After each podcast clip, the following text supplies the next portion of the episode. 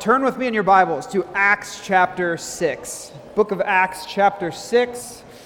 If you're new to the Bible, oh, we're so happy to have you with us. This is a great place to learn how to read and understand the scriptures. And if you don't have a Bible or don't have an ESV, which is the version we use, there are copies available in the lobby.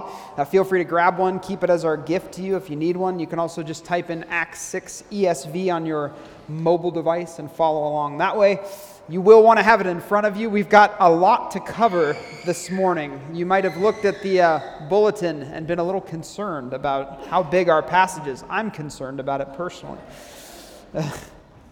well, I realize, of course, that we just gave out the annual Manly Man Award, but I'm afraid our winner is about to be overshadowed by the man that we're about to study in the book of Acts this morning, for he is indeed a manly man, not, not because he has a big grizzly beard or built a log cabin off the grid with no power tools or killed a bear with his bare hands, though those are all manly things.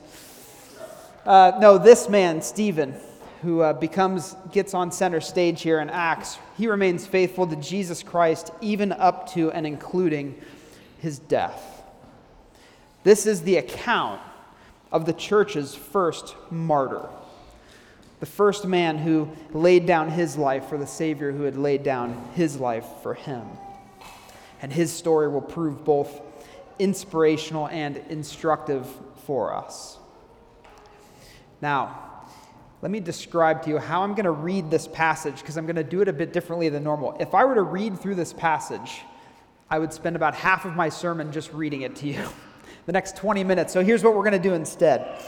I'm going to read to you beginning in chapter 6, verse 8. I'm going to read through the very beginning of chapter 7. I'm going to skip a big portion of his speech and take you to the end of chapter 7, and then I will come back to his speech in different parts of the sermon and read portions of it to you there, okay? That's how we're going to do it.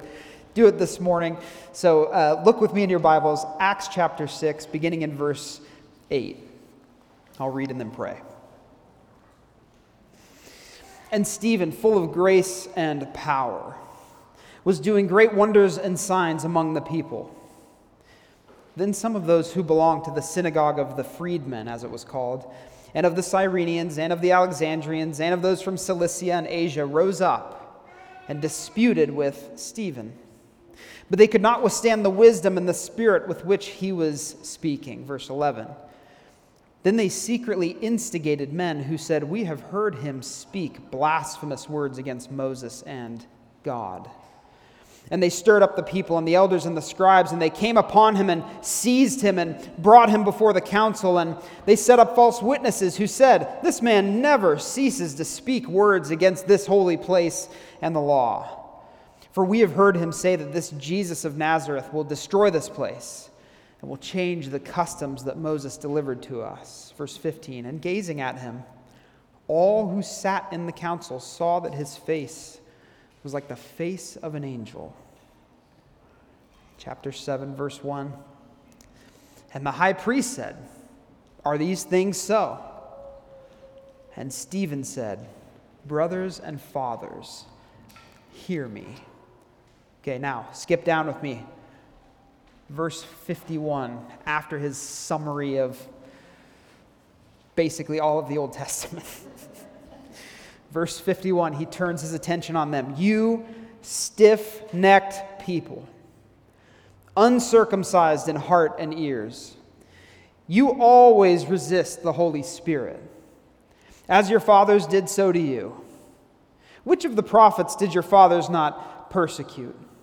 And they killed those who announced beforehand the coming of the righteous one, whom you have now betrayed and murdered you who received the laws delivered by angels, yet did not keep it. Verse 54. Now, when they heard these things, they were enraged, and they ground their teeth at him. But he, Stephen, full of the Holy Spirit, gazed into heaven and saw the glory of God, and Jesus standing at the right hand of God. And he said, Behold, I see the heavens opened, and the Son of Man standing at the right hand of God. But they cried out with a loud voice and stopped their ears and rushed together at him. Then they cast him out of the city and stoned him. And the witnesses laid down their garments at the feet of a young man named Saul. And as they were stoning Stephen, he called out, Lord Jesus, receive my spirit. Falling to his knees, he cried out with a loud voice, Lord, do not hold this sin against them. And when he had said this, he fell asleep. The very words of God. Would you join me in a prayer for understanding?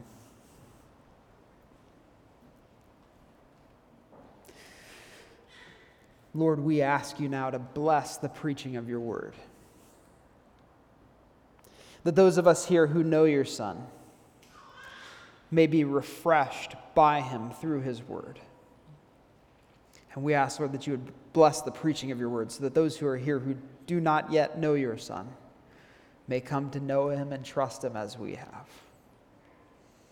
So, Lord, we ask, bless the preaching of your word. We ask in Jesus' name. Amen. There's a man standing in the crowd, watching and approving of Stephen's execution, who would later write the following words to a church It is my eager expectation and hope that I will not be at all ashamed, but that with full courage, now as always, Christ will be honored in my body whether by life or by death. For to me, to live is Christ, and to die is gain. I, I, imagine the memory of this moment flashed into his mind when he penned those words. And in just a couple chapters, this man is actually going to become the focus of Luke's record of the spread of the gospel to the rest of the world. We read it in chapter 7, verse 58. The Apostle Paul, at this time still named Saul, stood by and kept watch over the cloaks of those who executed Stephen. Luke sneaks him right in, first mention of him in the book, and he's going to become, oof, a big man in the book. Now, I find this mention of Paul so important because when I study the example of Stephen, I feel two things. The first is a, just a profound respect and admiration for him. He is the consummate example of faithfulness to Jesus Christ, no matter the circumstances and no matter the cost. He, he counted the cost and knew what he would give his life to. But the second thing I feel is I inevitably reflect on myself as I read about Stephen is an acute sense of inadequacy.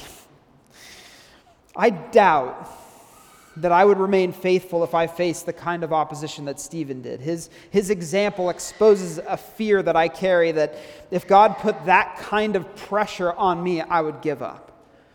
I would shrink back. I would buckle. I fear that I wouldn't act as faithfully and boldly as Stephen did if I were in the position he were in. How about you?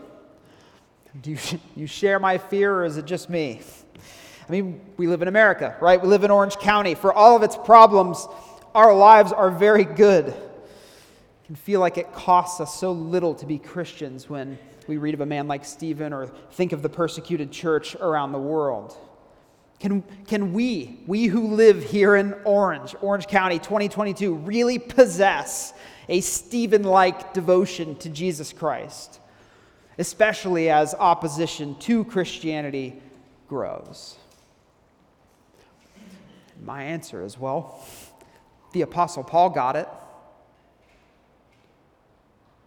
He went from opposing Jesus Christ to promoting him. He went from destroyer of the church to builder of the church. Oh, it's possible to get what Stephen had. There's nothing that Stephen or the Apostle Paul or any other Christian that we respect had that isn't available to each of us. Now, now, we may not face the same degrees of opposition that these men faced, but, but if we pledge our allegiance to Jesus Christ, then He will give us everything we need to remain faithful in the face of opposition. That was Stephen's story. That will be ours as well. We have everything we need to remain faithful in the face of opposition. What exactly? Well, the answers to that question will serve as our outline. We'll see them in Stephen. They're available to us as well. Five point outline for you good note takers. Five resources, I'll call them. The Lord Jesus gives us that we may remain faithful, especially when the going gets tough. Resource number one power. Power. Chapter 6, verse 8. And Stephen, full of grace and power, was doing great wonders and signs among the people. We know from earlier in chapter 6 that Stephen is a remarkable man. I mean, he was the only one of the seven chosen in the first seven verses of chapter 6, described as a man full of faith and of the Holy Spirit. This guy had a reputation. He wasn't just an early church administrator overseeing the daily distribution to the widows in the church. We find in verse 8 that he was a preacher of the gospel and a demonstrator of the gospel's power. He was full of grace, Luke says. Full of grace. Oh, grace is a wonderful word, but a hard word to define in the Bible because it's such an all encompassing word. Grace refers to all of the unmerited favor that God bestows upon his people. All of it. It includes his kindness in forgiving us for our sins through the death of Christ on the cross. It includes the fellowship he offers in the church. It includes the gifts that he gives us to serve. All of it is grace. Everything good he gives is undeserved, right? Everything good he gives us is undeserved. So everything good he gives us is a token of his grace. So Stephen is filled. He's filled with grace, filled with the undeserved favor of God. And that undeserved favor, that grace, sits atop everything else he possesses as a Christian, including the next word. He's filled with grace and power filled with God's power. This means certainly that his preaching was characterized by power, but, but the focus here is on demonstrations of the power of God. I mean, just look at the next phrase doing great wonders and signs among the people. We get no definition of what those signs and wonders were. It must have included healing and other kinds of miracles. Don't know what specifically, but we do know it was attention grabbing people noticed what he was up to. And he used that attention not for himself, but as an opportunity to speak of the Lord Jesus Christ, which is precisely what that kind of attention should be used for. Now, this was God's power, okay? Not Stephen's. And God gave it to him so that he could point people back to the God who came to save. What's remarkable about this is that so far in the book of Acts, only the apostles are recorded as having done signs and wonders. But now it appears to spill over outside of their number, outside of the 12. Luke wants us to get it. This power isn't limited to the apostles. Stephen's a servant, he's a servant in the church, a member of the church, and he is engaged in the same kind of powerful ministry as they are. Well, that should capture our attention, for, for God's power isn't limited to a select few in the church. God's power is available to all of his people, every last one of us. God can heal through our prayers. God can save through our sharing of the gospel. God can refresh weary believers through our words of encouragement. And He does. It's how He does it, it's His way of doing things. We are His instruments. And we must understand that His very power, His divine power, is available to each of us. And listen, there is no other way to do Christian ministry than by the very power of God. It's a supernatural undertaking. Being witnesses to the gospel like Stephen is not a mere human endeavor. It's God's work accomplished through his people. So, friends, know you have this resource available to you when opposition rises. You have the very power of God available to you. Ask him for it. Believe he will give it, and then take every opportunity he gives you. For by grace, he gives us his power. Resource number two words. One was power, two is words. As I mentioned, Stephen's ministry attracts attention, and no surprise, not all of the attention is good attention. You know the old saying, all publicity is good publicity. I don't know about that. Uh, not so sure about that. Verse 9. Then some of the Jews, uh, some of those who belonged to the synagogue of the freedmen, these are Jews who'd won their freedom from slavery, by the way, uh, and of the Cyrenians and of the Alexandrians, uh, Alexandrians and those from Cilicia rose up and disputed with Stephen. Now, these are all Jews from outside of the promised land, the diaspora, mostly from North Africa. They take issue with his claims about Christ and publicly dispute with him. However, we find that their arguments are easily refuted. Verse 10. But they could not withstand the wisdom and the spirit with which he was speaking.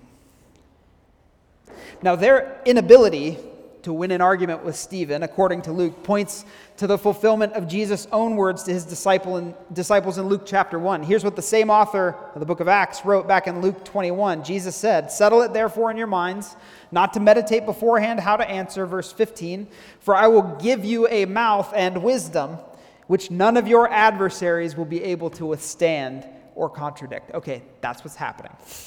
They couldn't withstand the wisdom that poured out of his mouth because it was wisdom that was coming from the Lord.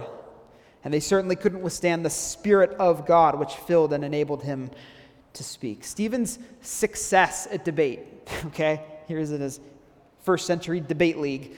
His, his ability to argue tells us more about God than it does about him. His words reveal God's gifting and purpose more than his intellect. His words reveal God desires to prepare his people to testify to his gospel. Now, if you're like me, when you're going into a conversation or after a conversation, especially when I'm talking to somebody about Christianity or about the gospel, I, I like to run drills in my head, right? How would I say this? I should have said that. I should have done this. Should have said that. Should have asked this question. Should have. That's what it's like before and after I speak to somebody about the Lord. But it has been my experience that when I actually do it, when I actually share the gospel with someone, the right words come at the right time. In fulfillment of Jesus' words in Luke chapter 21, the Lord, the Lord has committed you to use you and I as his mouthpieces. And therefore, we can trust him to give us the right words at the right time for the right people. It's just what he's promised to do, okay? Now, if you feel inarticulate or unsure about what you might say in a situation like Stephen, trust again in the promise of Jesus that when that moment comes, you will say what needs to be said. Look, this doesn't mean that what you and I say will be perfect or couldn't be improved or anything like that. Here's what it means it means that, what the, that the Lord will get out of us what He has put in us. Okay? He is capable of doing that. Even if our minds falter and we're not that articulate, the Lord can get out of us what He has put in us, which is the truth of the gospel. Even if we bumble and stumble, He will make sure that His truth prevails through a servant who wants to be a faithful servant and begins to speak his word.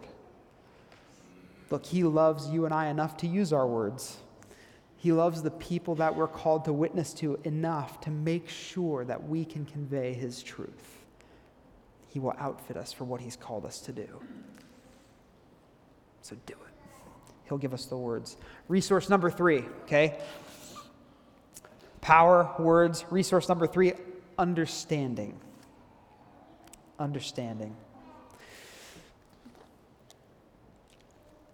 Stephen's articulate defense of the gospel does not satisfy his opponents.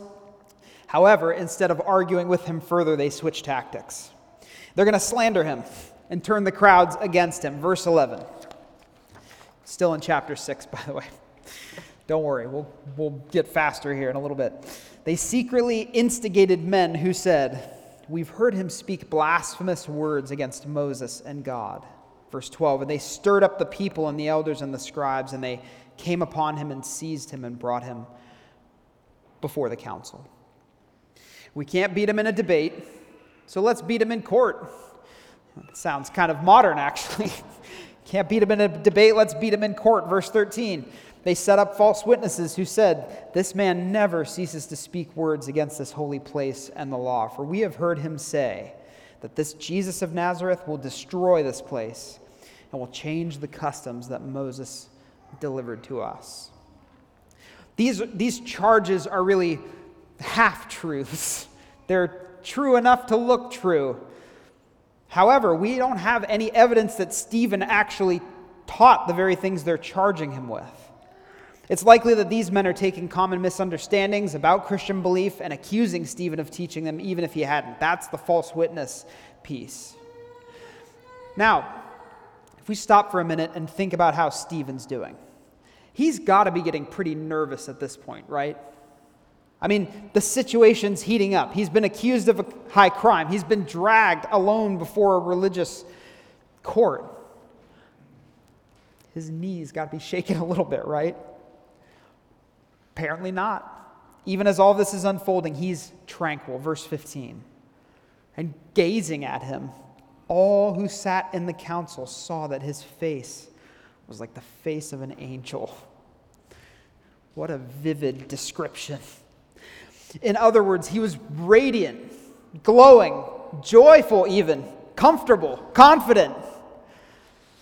Certainly the mark of being filled with the Spirit, but, but I wouldn't be surprised if he was so calm and collected because of what he knew to be true. The content of which he unfolds in the next 50 verses. Stephen understood his Bible truly and accurately, deeply.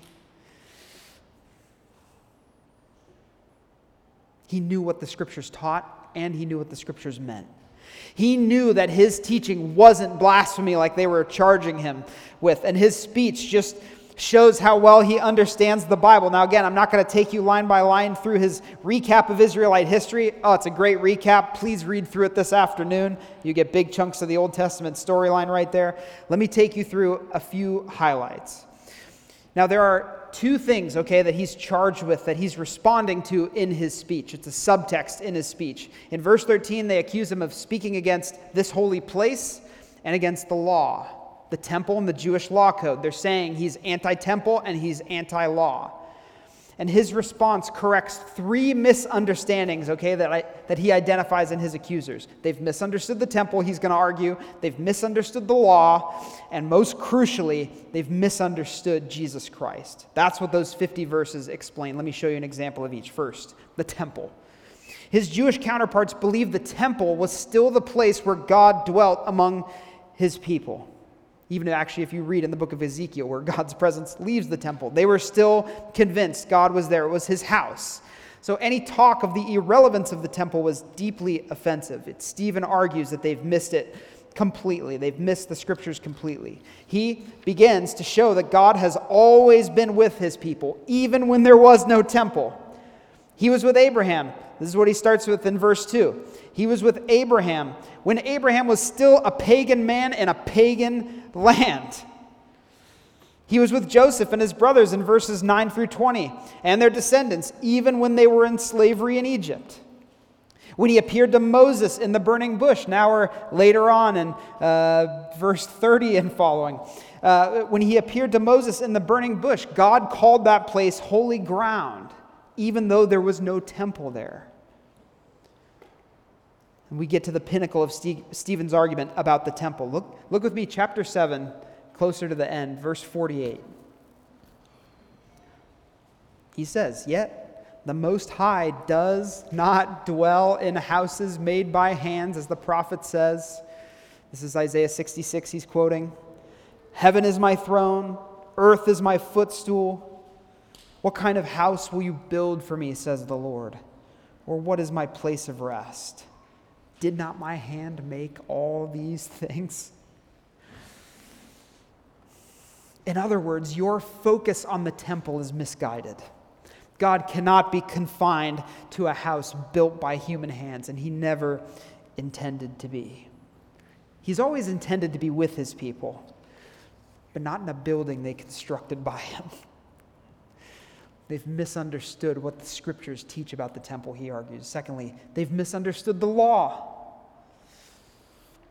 Throughout his response, he points out that the original patriarchs, Abraham and Joseph, didn't have the law. They started to get pieces of it, like circumcision, which he mentions in verse 8. But then, when Israel gets the law through Moses, they reject it. Look, look with me, chapter 7, verses 38 through 40. Here's what he says, speaking of Moses, verse 38. This is the one who was in the congregation in the wilderness with the angel who spoke to him at Mount Sinai and with our fathers. He received living oracles to give to us. In other words, he received the law. Verse 39 Our fathers refused to obey him, but thrust him aside, and in their hearts they turned to Egypt, saying to Aaron, Make for us gods who will go before us. As for this Moses who led us out from the land of Egypt, we do not know what has become of him. Having the law is not as big of an advantage as Israel thought it was. as soon as they got it, they disobeyed it. Not a great advantage to have it. And Jesus argued throughout his ministry that this generation was rejecting the law as well. They've misunderstood the temple, they've misunderstood and rejected the law. And therefore, because they haven't understood the scriptures, they've misunderstood Jesus Christ as well.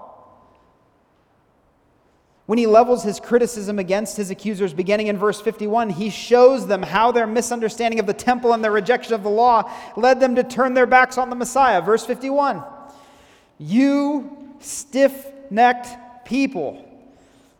Maybe I should tweet that at somebody when I disagree with them next time. You stiff necked people. I don't use Twitter, by the way. Uh, uncircumcised in heart and ears. You always resist the Holy Spirit. Bold words. As your fathers did, right? This is his summary. So do you. Which of the prophets did your fathers not persecute? And they killed those who announced beforehand the coming of the righteous one. Here he's talking about Jesus, whom you have now betrayed and murdered. You who received the law as delivered by angels and did not keep it. Oof. In other words, sure, you've got the law, but you don't keep it. The Holy Spirit has descended, the presence of God, no longer in the temple, but among the temple that is his people. He's here and you resist him. And you have betrayed and murdered the Savior whom God sent you to deliver you from your sins. Stephen can say that confidently because he rightly understood his Bible. He understood the great purpose of the scriptures that they exist to lead us to faith in Jesus Christ. Jesus and his saving work is the key to understanding the scriptures. Listen, we can't understand creation or sin or the law or the temple or the sacrifices or the prophets or anything else unless we see how they are all tributaries that flow into the great river that is the glorious person and work of Jesus Christ. If you miss the Jesus centeredness of the Old Testament, you miss the whole thing. Now, G- Stephen didn't come up with this knowledge himself. This knowledge was given to him by the Lord. Given to him by the Lord. He didn't cook this up. And, friends, if you understand the scriptures rightly too, that is a gift from God to make you wise for salvation through faith in Jesus Christ and to equip you for good works in his name. If you understand the scriptures rightly, oh my, you have quite a resource. God's very words in your heart, in your mind. If you don't know that the scriptures are really all about Jesus Christ and appear to you to just be a confusing conglomeration of ancient documents, if you don't understand that they're really all about Jesus and his grace towards sinners like you, you're sitting in a room full of people this morning who would love to take the time to explain and show you how all of this is really about him.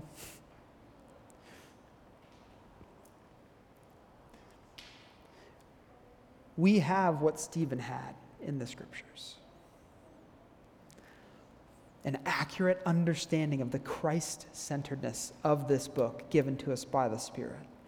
And that understanding, that true knowledge, is arguably the most important resource we have to remain faithful. Especially when the lies and trickery and deceptions come that will try to steer us away.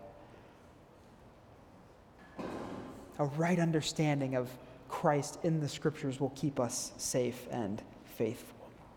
So thanks be to God that He's opened our eyes to see it. Resource number four courage. Courage. Now, I bet most of Stephen's audience wouldn't have a problem with most of his speech. That is until verse 51, till he turns their attention on them. Look again, verse 51. You stiff necked people, uncircumcised in heart and ears. You always resist the Holy Spirit as your fathers did so to you. Which of the prophets did your fathers not persecute? And then they killed those who announced beforehand the coming of the righteous one, whom you've now betrayed and murdered. You who received the laws delivered by angels did not keep it. It takes courage to tell that to a bunch of people who have taken you and bound you and are considering killing you. But Stephen, Stephen knows. He knows it's not enough to simply tell them what the scriptures meant. That's not enough. If he was to be a faithful witness, Stephen had to confront them with their sin. For, for there is no way to receive Jesus apart from an honest acknowledgement and repentance of sin which means that part of our witness is helping under, people understand the problem of their sin. And my friends, that takes courage. That takes courage. And courage isn't something we can just drum up. We've been told over and over again that Stephen was filled with the Holy Spirit.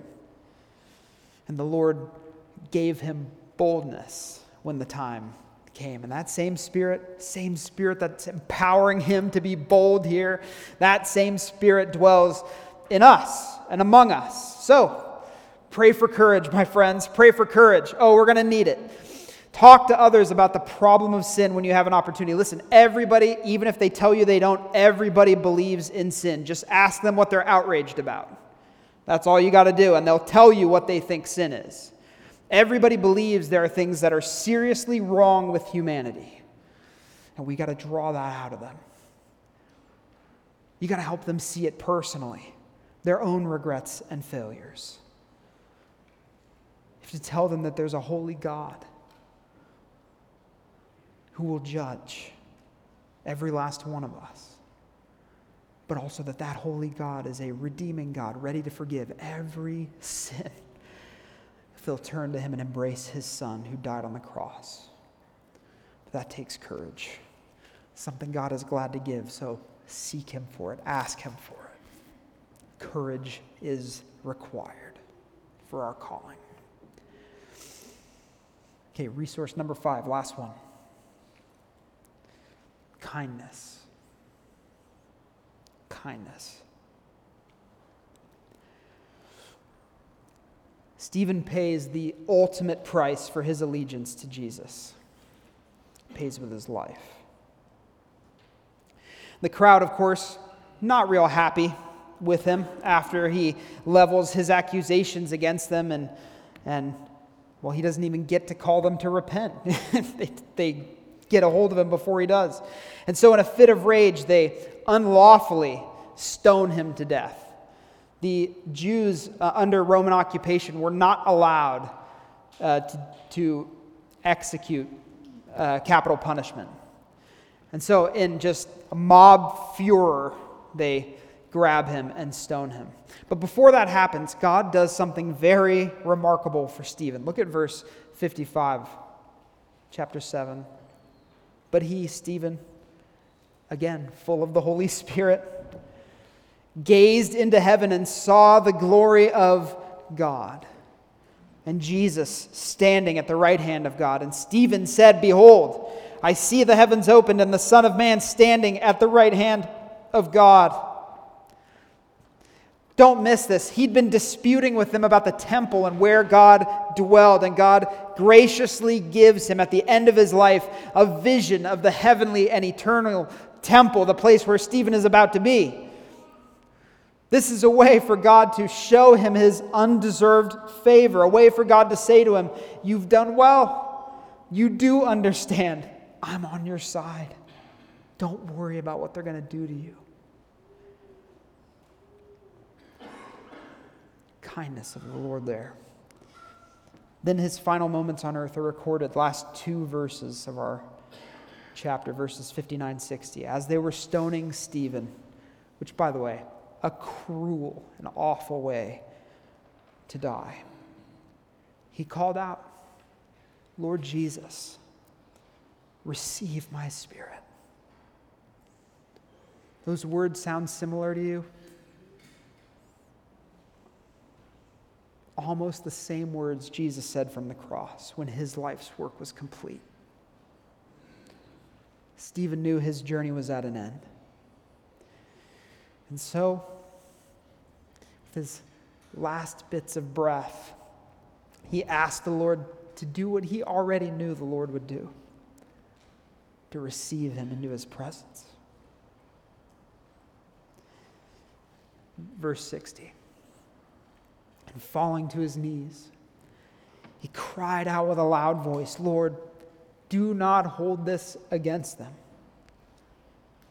And when he had said this, fell asleep. I love how Luke describes Stephen's death as falling asleep. The Apostle Paul would later take up this language as he described deceased Christians as well.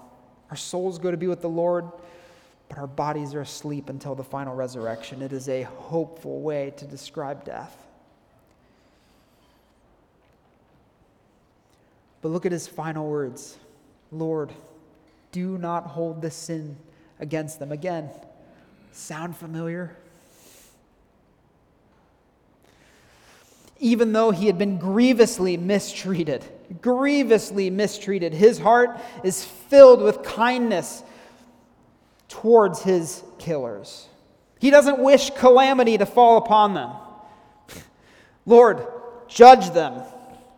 Stop them from doing this to somebody else. No, forgive them for their sins.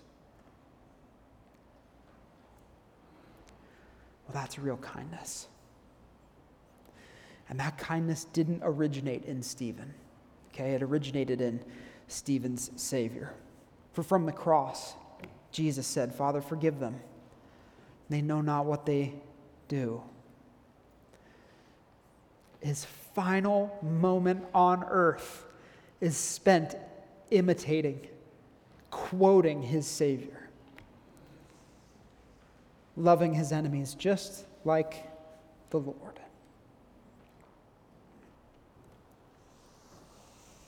And so, friends, we must remember, especially in the age of outrage, kindness is a necessary trait for every witness of Jesus Christ. We are not merely to be clear on the truth and bold in calling for repentance, though I hope and pray that we are. We are also to be kind, especially to those who are unkind to us. Friends, we do not repay evil with evil. But as the Apostle Paul would one day write, we overcome evil with good, which is precisely how the Lord has overcome the evil in us.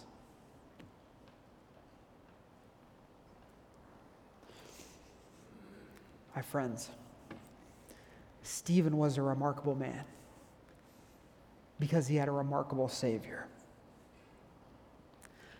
And we have the same Savior as Stephen. We have the same Holy Spirit as Stephen. We have the same Heavenly Father as Stephen. We have the same hope of glory as Stephen.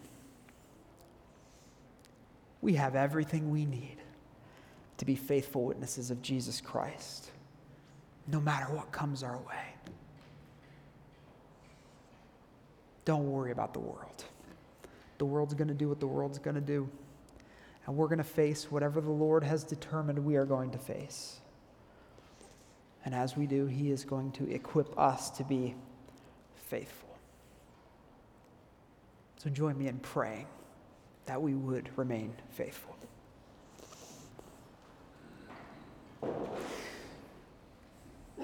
Lord, we thank you for the example of Stephen. He has now joined the great cloud of witnesses that cheers us on as we run the race after him. Thank you for his example. Thank you for Luke's record of it in your word. Now, Lord, give us a vision, a, a corporate vision as a church, but also a personal vi- vision for each Christian here of faithfulness for Jesus Christ, no matter the cost. He is the greatest treasure, He is worth every sacrifice. So, steel our spines that we may be ready to faithfully witness for your Son when the time comes. Oh Lord, for those here, for those here who are hearing about Jesus Christ, maybe for the first time, I pray that they would come to know him and love him and trust in him and therefore serve him just as we have. For it is a great privilege and joy to belong to you and to give our lives to serve you. So save people among us today and make them like Stephen as well, we ask in Jesus' name. Amen.